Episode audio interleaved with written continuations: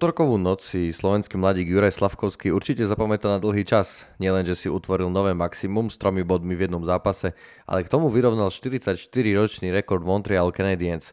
Bodoval v šiestich zápasoch po sebe ako druhý tínežer v histórii najstaršieho a najslavnejšieho klubu NHL. V podcaste Chuťovky z nhl si po týždni dáme repete so samom Gregom. Ahoj Samo. Ahoj Šimon. Tak čo hovoríš na tú Slavkovského formu? Dá sa povedať, že a nielen pre ňoho, ale aj pre nás je to taká úľava, lebo sme ľudí zvykli vyzývať na trpezlivosť, zvlášť keď neprichádzali body, hoci e, herný progres sme videli. Je to vynikajúce a veľmi sa z toho teším, pretože ten začiatok aj s tými zraneniami Kirbyho Dacha celkovo nebol najlepší. Mal tam veľa zápasov bez bodu a potom už prišli aj lepšie výkony, ale stále tie body až tak nešli. No a teraz ukazuje, že niekedy treba len trpezlivosť a tie dobré výkony sa ukážu aj bodovo a teraz on do tej hry spojil takú, takú komplexnosť toho, v čom je dobrý. Vie využívať svoje telo, svoju šikovnosť, zapájať svoje ruky, nohy, čítať hru. Naozaj je radosť ho sledovať. Aj to, ako mu rastie také sebavedomie, ako sa nebojí strieľať. A naozaj 9 bodov v posledných 6 zápasoch je krásna bilancia keď sa pozrieme aj na to, že naposledy nebodoval 23. januára, aj keď tam bola dlhšia prestávka a zároveň od 16. decembra má v 24 zápasoch 20 bodov, pričom predtým mal v 29 zápasoch len 7 bodov, tak je to veľmi pozitívny trend. No ako si spomenul, v 6 zápasoch 9 bodov, v 11 12 eh, bodov, čiže ten trend je taký, aký je. Momentálne v tom poslednom období zbiera viac ako bod na zápas, čo teda je celkom nevydaná vec pri slovenských hokejistoch v poslednom období, tak uvidíme, či sa zač- zase začnú uh, modrať teletexty, ako sa hovorí, ako tak radi fanúšikovia nostalgicky spomínajú na tie doby, ktoré boli. Už som dnes aj čítal uh, rôzne komentáre, že či nie je čas obnoviť teletext. Respektíve neviem, či funguje teletext, ale minimálne začať sa opäť pozerať na ten teletext, aby, aby, sa, aby si tí ľudia mohli pripomenúť tie staré časy a tešiť sa zároveň na nové.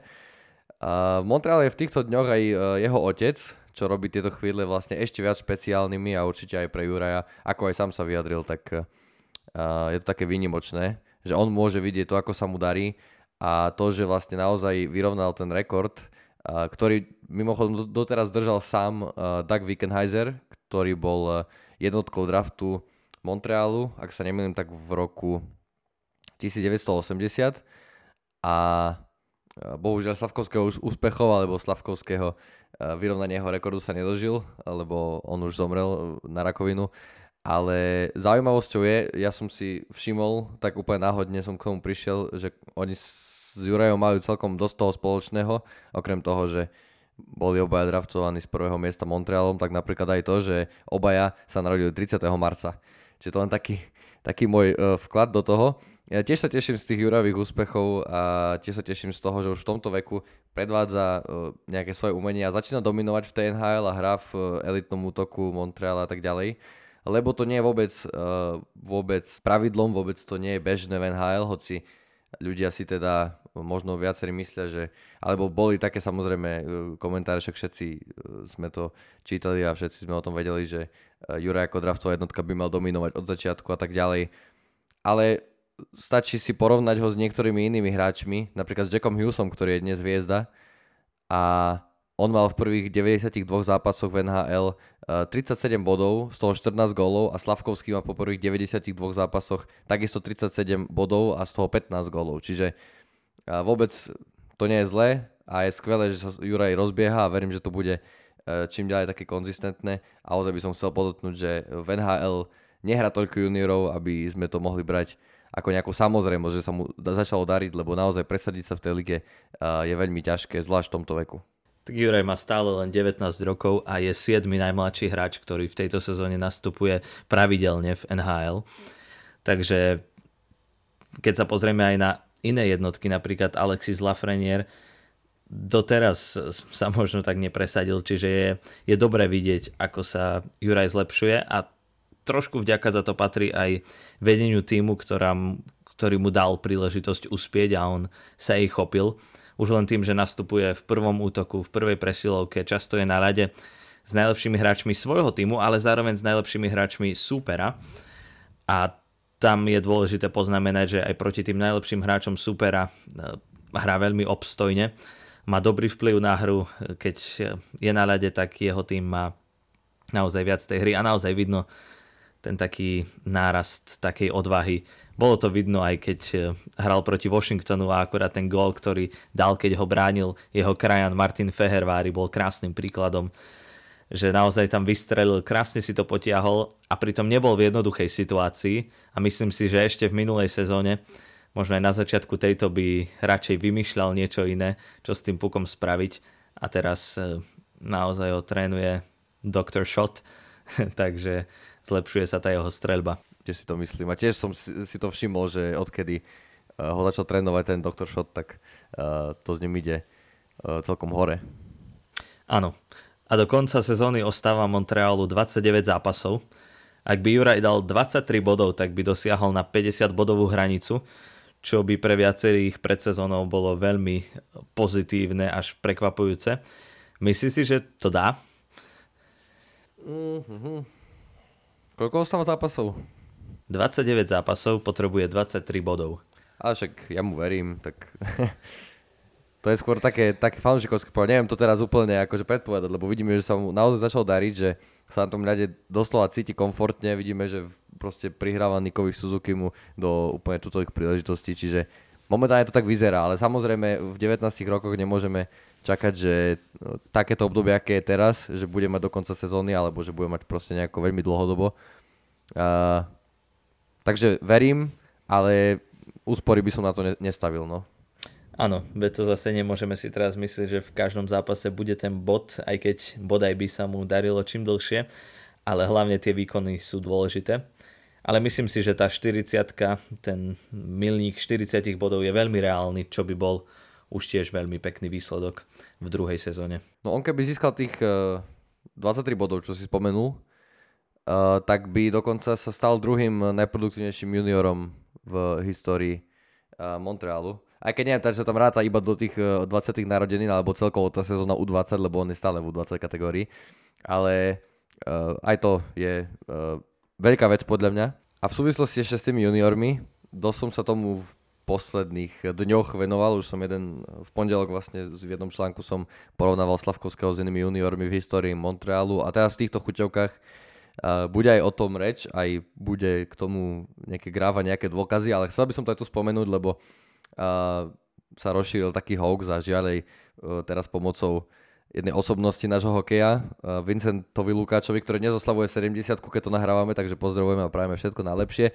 Ale on sa vyjadril, keď bol tie All-Star legendy, tá exibícia Východ versus Západ, že v úroveň veľmi klesla, že mladí hokejisti majú teraz ľahšie presadiť sa, že v každom týme je 10 nováčikov a každý, kto vie hrať trochu hokej a vie korčuľovať, môže hrať v NHL.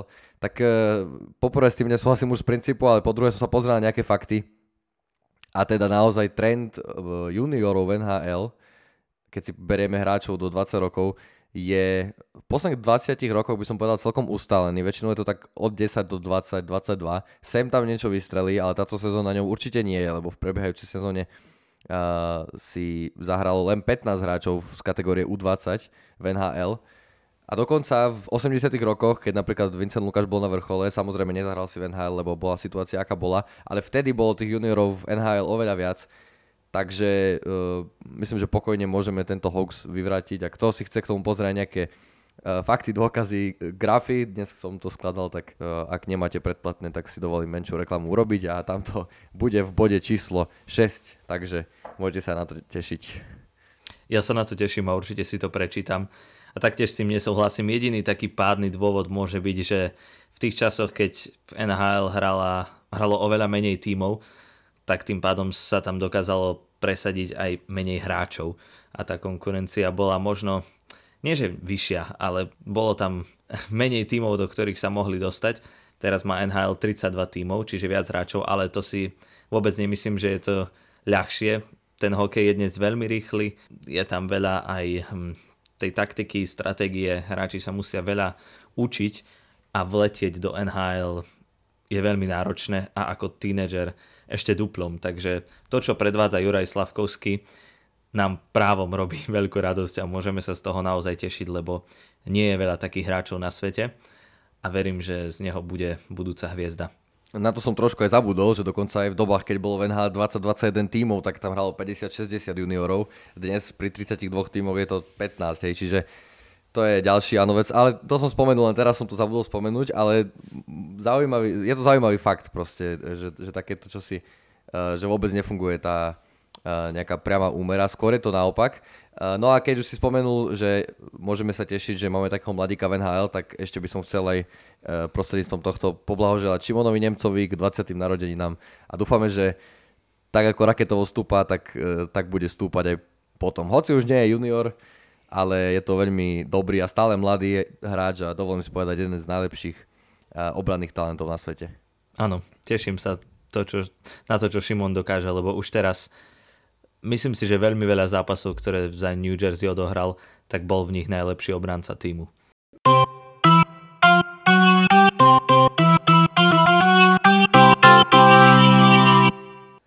Ostaňme ešte na Slovensku a pozrime sa na Adama Ružičku, ktorý v noci z pondelka na útorok odohral prvý zápas v drese Arizona Coyotes.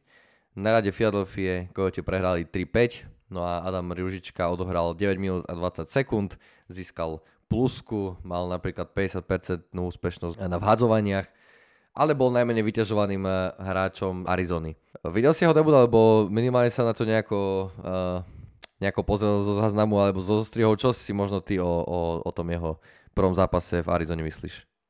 Najprv sa ešte vrátim k tomu, ako si to uviedol, že ostaňme na Slovensku. Pritom možno trefnejšie by bolo povedať, že presuňme sa z Kanady do Ameriky, tak ako sa aj Ružička presúval. Zo snehu do púšte sa presuňme. tak, tak. Ten jeho debut nebol dlhý. Naozaj odohral málo, ako si to spomenul. Ja som ho nesledoval, musím sa priznať, ale tak trošku ma potešilo, že niekto po ňom siahol. Aj som to zrejme čakal, keď ešte bol na tej waivers listine a konečne sa už zapojil naozaj k prvému týmu v Arizone. A tá, tá jeho rola bude zaujímavá, pretože jeho, jeho tým Arizona nemá síce najhorší útok, zároveň playoff sa im postupne vzdialuje, čiže nemá to miesto v zostave automatické, ale myslím si, že na centri oni majú rezervu, takže by sa tam mohol chopiť pozície a ukázať to, v čom on je dobrý takú mm, svoju rýchlosť, aj šikovnosť a, a zároveň bojovnosť a stabilitu na vhadzovaniach, ale bude ich musieť presvedčiť. Viem, že ty si, ty si to sledoval, tak môžeš k tomu možno povedať viac. No bude musieť byť hlavne konzistentný podľa mňa, lebo to je vec, ktorá mu chýbala. A áno, videl som ten debut a bolo to solidné za mňa, ten jeho výkon. A to znamená, nejako extrémne neosilnil, ale odohral si svoje. Dokonca bol uh, pri tom jednom gole, to má plusku, on tam vtedy najprv vyhral budy v strednom pásme, potom hoci sa Philadelphia dostala do útoku, tak on takou žabkou dokázal dosať puk uh, naspäť do stredného pásma a tým pádom vlastne založil tú golovú akciu. Nemal asistenciu, lebo potom prišli dve ďalšie prihrávky, ale mal tam svoj podiel na tom a bolo vidno, že je motivovaný ukázať sa, lebo vedeniu sa páčil jeho povedzme nejaká schopnosť forčekovať, e, jeho postava, ktorú môže použiť v hre pred brankárom. A vlastne to aj použil, alebo o to sa snažil, bolo to vidieť na, na tej jeho hre.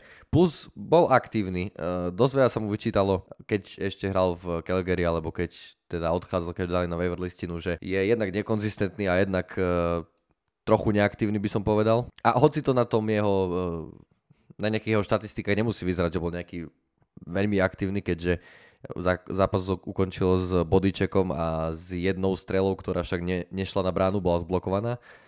Ale celkovo ten výkon si myslím, že si zaslal tú svoju pozíciu, ktorú možno, v ktorej sa možno necíti tak komfortne, ako by sa cítil, keď hrával v Calgary na krídle vo vyššej formácii, ale e, bohužiaľ musí sa popasovať s tým, čo má, lebo Arizona mu zadarmo to miesto niekde vyššie nedá, pretože jednoducho konkurencia tam je je to Arizona, ale stále má celkom dobrý útok na to, aby Ružička dostal niečo zadarmo, čiže určite bude musieť pokračovať v, dobrých výkonoch.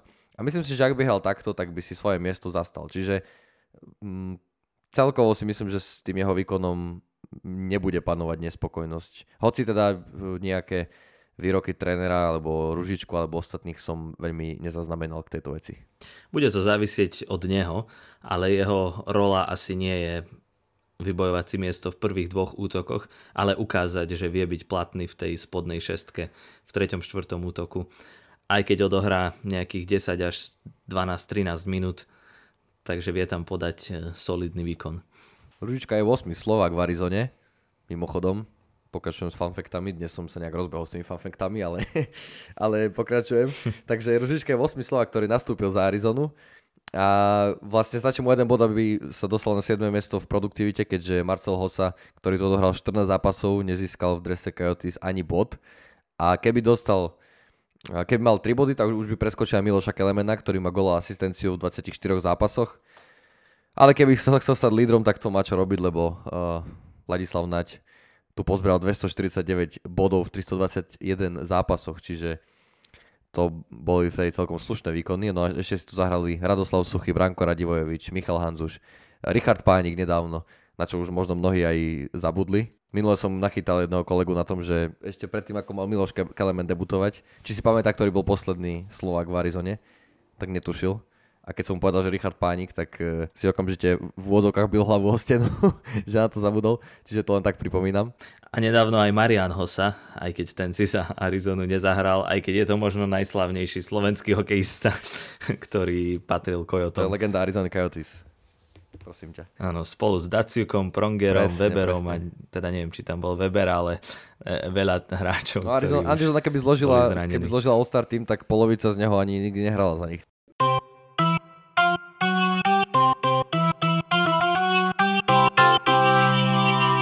Pokračujme teraz, uh, som vtedy hovoril, že ostávame na Slovensku, tak sa um, presúvame do Kanady, alebo teda presunuli sme sa z Kanady do Pušťa a vraciame sa späť uh, za hranicu na sever a putujeme tento raz do Toronta, keďže e, Morgan Riley, obranca Toronta, dostal za kroštek do tváre Ridleyho Grega 5-zápasový trest. Tento dištanc dostal preto, lebo sa mu nepáčilo, že spomínaný Ridley Gregg strelil puk e, do ich odkrytej brány, čím vlastne zavrčil skóre priklepom. Samozrejme bolo trochu nezvyčajné. Ale jeho reakcia bola taká, že k nemu dokorčuľovala, teda uh, kroščekoval ho uh, vedome do oblasti hlavy a krku. A teda disciplinárka si to vysvetlila tak, že to bolo absolútne, to nebolo nutné a že musí za to pikať. Neviem, čo si ty o tom myslíš, lebo mám pocit, že že tento faul a tento dištanc celkovo dosť rozdelili eh, tú hokejovú komunitu.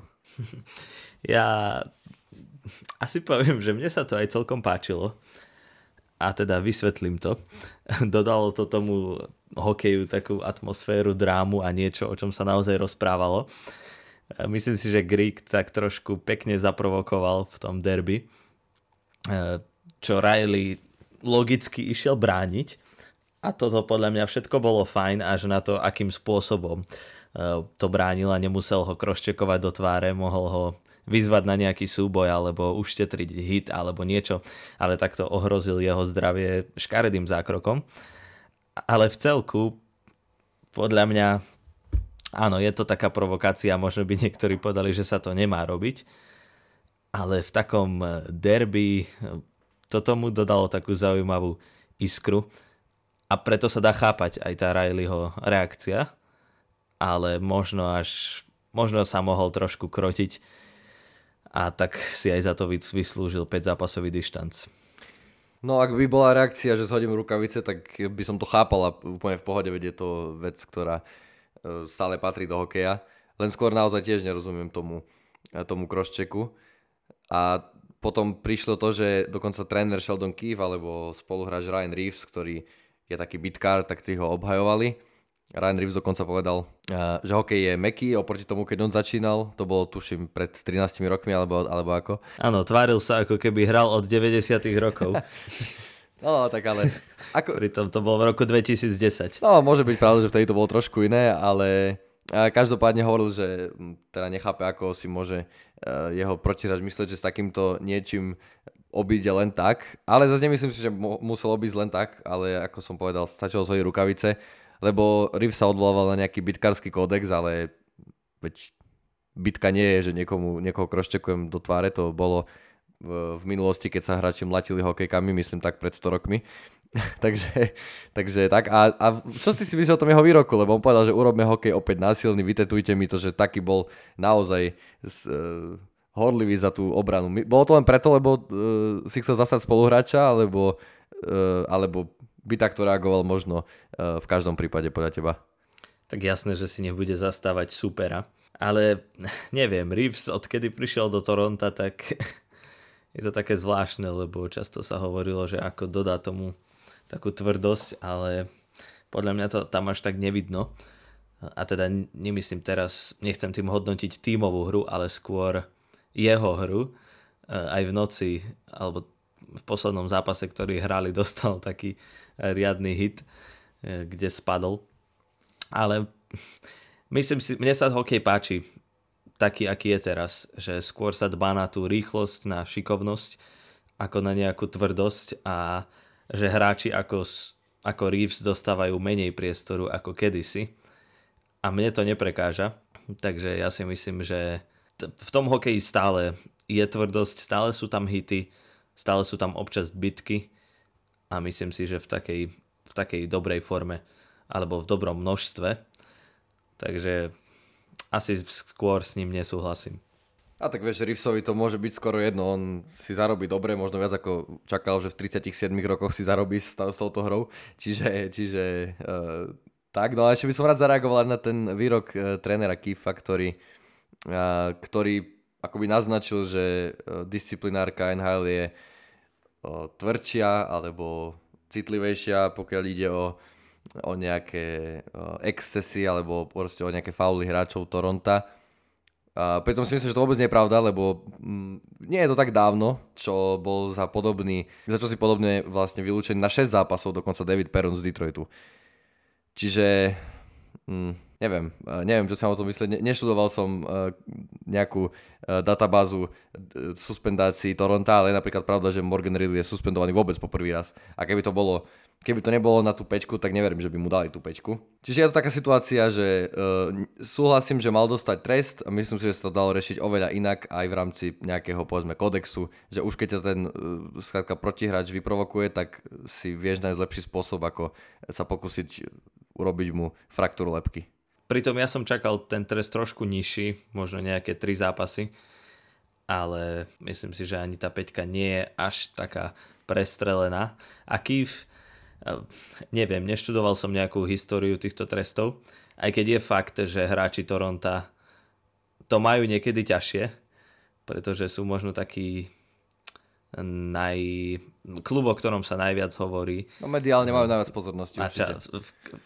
Áno, áno, najviac pozornosti a zároveň veľa hráčov, ktorí hrajú v NHL naprieč všetkými týmami pochádzajú z Ontária alebo z blízkosti Toronta a často tie ich zápasy proti Torontu, tak na tie sú najviac namotivovaní, tak o to ťažšie to majú hráči Toronta. Ale to je, to je asi ten ich údel. Tomu, ty si normálne odhadol, prečo už nemajú, nevyhrali Stanley Cup tých 57 rokov. akože myslím si, že z časti niečo na tom bude, lebo aj teraz Dallas pridal video, kde pred zápasom s Torontom viacerí kanadskí hráči hovorili, ako je to vždy pre nich špeciálne, ako si tam pozvú svoju rodinu, ako sú špeciálne naozaj motivovaní na ten zápas. E, takže trošku sa zastanem toho Toronta, ale samozrejme je to, má to aj svoje výhody, má to aj výhodu nejakej, aj keď možno niekomu to nevyhovuje, ale taká nejaká mediálna pozornosť, e, to, že sa tam o ten hokej naozaj aj fanúšikovia, aj novinári, aj všetci ostatní zaujímajú. A že tí hráči sú naozaj v tom meste hviezdy.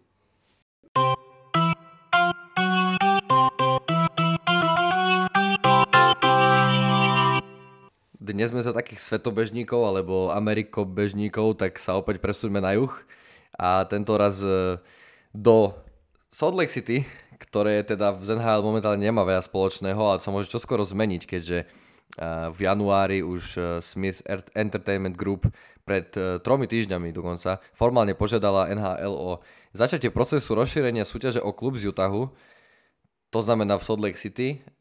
No a je tam čo aspoň zatiaľ teda to tak vyzerá, aj ako sa vyjadrili nejakí dôveryhodní novinári a podobne. Takže je dosť veľká šanca, že NHL by chcela a že sa vážne zaujíma o možnosť rozšírenia tej ligy do, do Utahu, do Salt Lake City.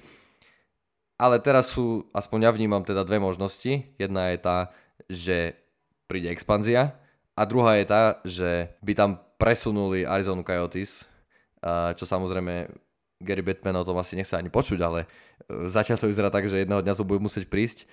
Aké máš ty z toho pocit? Čo by možno bolo podľa teba lepšie riešenie tejto celej situácie? Naozaj presťahovať konečne tú Arizonu, alebo tam šupnúť ďalší tým, aby vyhrať Stanley Cup bolo opäť o niečo ťažšie? Hoci ako dostať NHL tým preč z Arizony. nie, nie, to je trošku možno s takým... Do Liptovského hradku. Môžem. Nadľahčením. no, áno, áno.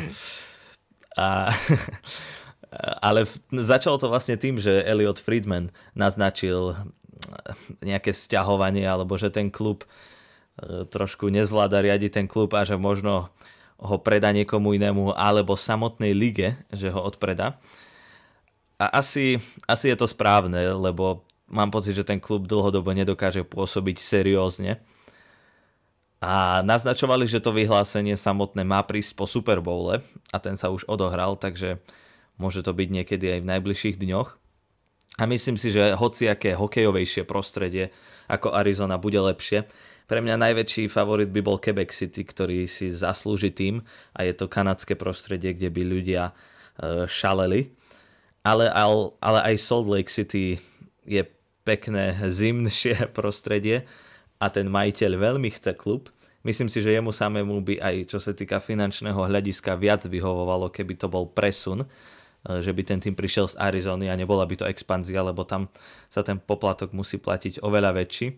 Aj keď ja som toho názoru, že 32 tímov je už dosť, tak akurát. Eh, takže asi by som už eh, nerozširoval. Vyvoláva to veľa debat a potom by mohla byť ďalšia filozofia, že kde. Myslím si, že aj tie kanadské mesta by viaceré boli schopné sa toho ujať. Ale tak ako som začal, myslím si, že tá Arizona nie, že si nezaslúži ten tým, určite aj tam sú mnohí e, vášniví fanúšikovia, ktorí majú radi ten klub, ale mám pocit, že dlhodobo ukazujú svetu, že, že to nevedia robiť tak dobre. Sú tam vášniví fanúšikovia niektorí, uh, viem, že to bolo miesto, kde hráči sa nebranili nejako chodiť. Teraz neviem, ako to je s tou 5000 arénou, tak asi sa úplne necíti ako NHL v polovici zápasov, v tej domácej polovici. Čiže áno, máš pravdu, proste to vedenie Arizony, a nielen pod týmito majiteľmi, ale celkovo, ja neviem, či je to nejaké prekliaté mesto, alebo, alebo či sa hokej v takomto prostredí fakt nedá robiť, ale uh, nie, nebol, nebol by to prvý raz napríklad, čo by NHL musela prevzať uh, zbankrotovaných Coyotes a musela by proste s nimi niečo robiť a, a kritizuje ten klub už aj uh, šéf uh, NHLPA, hráčskej asociácie a ďalej mali už niekoľko deadlineov, čo sa týka novej arény, kde mali predstaviť nejaký plán. Zatiaľ nemajú nič, pretože e, ten jeden plán, ktorý mali, im neprešiel cez referendum, to znamená občania nechceli, aby sa v tom meste Tempe e, vybudovalo to, čo sa malo vybudovať, čo môže byť už taký ten e, posledný kniez do rakvy. Nechcem byť hnusný, ale trochu by som aj dúfal, že bude, lebo, lebo proste toľko rokov takejto zlej organizácie toho klubu a skrátka nemám pocit, že je to, že je to organizácia, na ktorú proste za ktorú by sa NHL alebo špeciálne Gary Batman mal uh, tak byť. Možno, že to má veľký marketingový potenciál, neviem, ja sa do týchto vecí úplne nerozumiem. Uh, Batman sa musí uh, vlastne viac obracať, čo sa týka týchto biznisových vecí, ale, uh, ale, ale, ale, ale vlastne takto to vidím a možno aj to je práve ten dôvod, prečo sa zatiaľ neuskutočnilo to stiahovať do Quebec City a keby som mal si typnúť, že sa Arizona niekam presťahuje, tak opäť by som si typol, že to bude e, naozaj do USA. Salt Lake City môže nalákať e, tú ligu tým, že tam e, vlastne spomedzi najvýznamnejších severoamerických líg pôsobia len Utah Jazz v basketbalovej NBA, že majú vybudovanú arénu, ktorá môže slúžiť pokojne na zápasy NHL. Už vlastne majú skúsenosti s vrcholovým hokejom, keďže hostili Olympiádu v roku 2002 Možno to bude trošku problém, že priamo v Salt Lake City žije v úvodzovkách len 200 tisíc obyvateľov, hoci v metropolitnej oblasti žije približne 1 250 tisíc ľudí. Ale, ale uvidíme. No každopádne tiež by som asi súhlasil s tým, že len niekam dostať ten, ten klub z Arizony. Keby to bolo Salt Lake City, ja by som sa potešil pokojne. Po, počul by som sa asi viac, keby, ako keby sa NHL zase po tretíkrát vrátila do Atlanty, kde už to dvakrát nevyšlo. A zase bol by to krok, ktorý by asi bol taký typický pre NHL. takže, takže tak uvidíme. Áno, Salt Lake City dáva význam. Ten majiteľ, ktorý je zároveň majiteľ NBA týmu, Utah Jazz veľmi chce aj hokejový tím, má tam už tú halu, kde by sa dalo hrať, takže to sú značné výhody, ktoré Salt Lake má oproti iným mestám. A myslím si, že naozaj Kojotom hm, sa ľad uprostred púšte sa im nepodarilo udomácniť.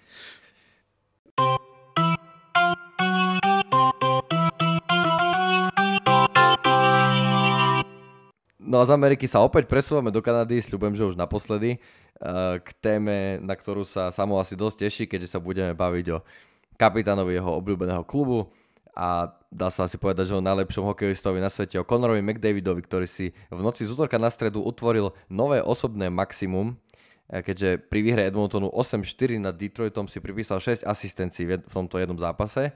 No a pokoril metu 600 asistencií v NHL. A vlastne opäť ako jedna z najväčších legend e, tohto športu, dá sa povedať, lebo na toto číslo sa dostal ako štvrtý najrychlejší hráč v dejinách po Vejnovi Greckom, Mariovi Lemiejovi a Bobim Orovi. Stačilo mu 616 zápasov, no a na 5. miesto odsunul Slováka Petra Šťastného so 628 duelmi. Ako sa podarilo McDavidovi takto vyhrabať sa z tej možno aj osobnej krízy a, skôr, a možno aj ten tým vyhrabať z tej krízy, v ktorej bol na začiatku sezóny lebo hovorilo sa o týme, že, že to je zlé o ňom, že hrá v podstate podpriemerne oproti tomu, čo sme zvyknutí a aha, zrazu je z neho štvrtý najproduktívnejší hráč NHL. Tak aj on je stále len človek a asi tie jeho výkony majú svoje fázy. A ten začiatok nebol celkovo dobrý tam.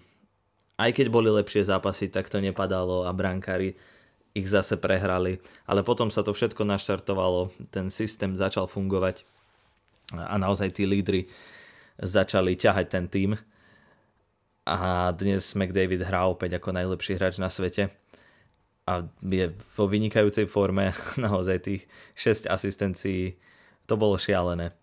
A mne sa páči, že naozaj to neboli len asistencie mm, také jeho typu, že po nádherných akciách, aj keď aj také boli, e, keď e, na gol Evandera Kejna prihral po krásnej otočke, ale zároveň mne sa asi najviac páčil gol, ktorý stredil Dylan Holloway a trošku sa ho posnažím opísať. Moritz Sider, najlepší obranca Detroitu, mal puk a McDavid ho naháňal a Sider to mohol jednoducho uhrať, ale McDavid ho zatlačil do takého tlaku, až mu nakoniec zobral ten puk. Čo týmto chcem povedať, že naozaj McDavid nie je len hráč, ktorý sa dostane do nádherných šancí, ale ktorý napáda, ktorý bojuje a ktorý je takým srdcom a lídrom toho týmu. A to opäť ukázal pri tomto gole. Sajderovi zobral puk, nahral na Boucharda, ktorý strieľal a jeho vyrazenú strelu dorazil Dylan Holloway, ktorý sa po nej hodil doslova a trafil hokejkou do brány, lebo ináč by nepredbehol obrancu súpera. Tak podľa mňa to tak nádherne ukázalo tú emóciu, tú bojovnosť a tú tímovú hru, ktorú Edmonton momentálne predvádza a myslím si, že tak ako to pri veľa, väčšine športových tímov je, tak aj tu platí, že ten líder, keď je správne naladený, keď vedie správnym smerom ten tým, tak to je neskutočná vzpruha. A to McDavid pre Edmonton bez pochyby je. A ne, nebudem už asi veľa o ňom hovoriť, pretože to, to stačí pozerať. To stačí naozaj sedieť a uh, mať otvorené oči a vidieť, čo on predvádza lebo to je, to je niečo neskutočné, čo t- naozaj taký, taký komplexný hráč, ktorý má všetky tie nástroje, na, na svete neexistuje. Áno, keď sa dívaš na McDavida s otvorenými očami, tak čo skoro sa ti otvoria ústa, lebo ti spadne sánka. Ale e, rovno ti dám takú otázku, ktorú podobno ako si ty dal mne. McDavid momentálne stráca na Kučerova e, 13 bodov. Kučerov je líder pro- produktivity a ako jediný má lepší bodový priemer ako McDavid, tak e, myslíš si, že, uh, že ho ešte doženia a že opäť vyhrá Ardros Trophy? Tak Kučerov a McKinnon majú skvelé sezóny A na rozdiel od Slavkovského, pre, ktorého, pri ktorom tá otázka bola trošku tak boj samého so sebou, tak tuto bude dosť závisieť aj o tom, ako naozaj došprintujú do cieľa Kučerov s McKinnonom, pretože oni majú vynikajúcu sezónu a Kučerov dáva veľa gólov tento rok. Myslím si, že to bude veľmi tesné a myslím si, že McDavid ten ich náskok ešte trošku skresa, ale či ich prekoná, neviem, či si trúfam typovať. Dáme si ťažké otázky, no asi. A, ale áno, bodaj by, bol by, som, bol by som veľmi rád, keby sa mu to podarilo, aj keď niektorých to už nudí, keď on stále vyhráva produktivitu. Tak keď si najlepší, vieš, tak...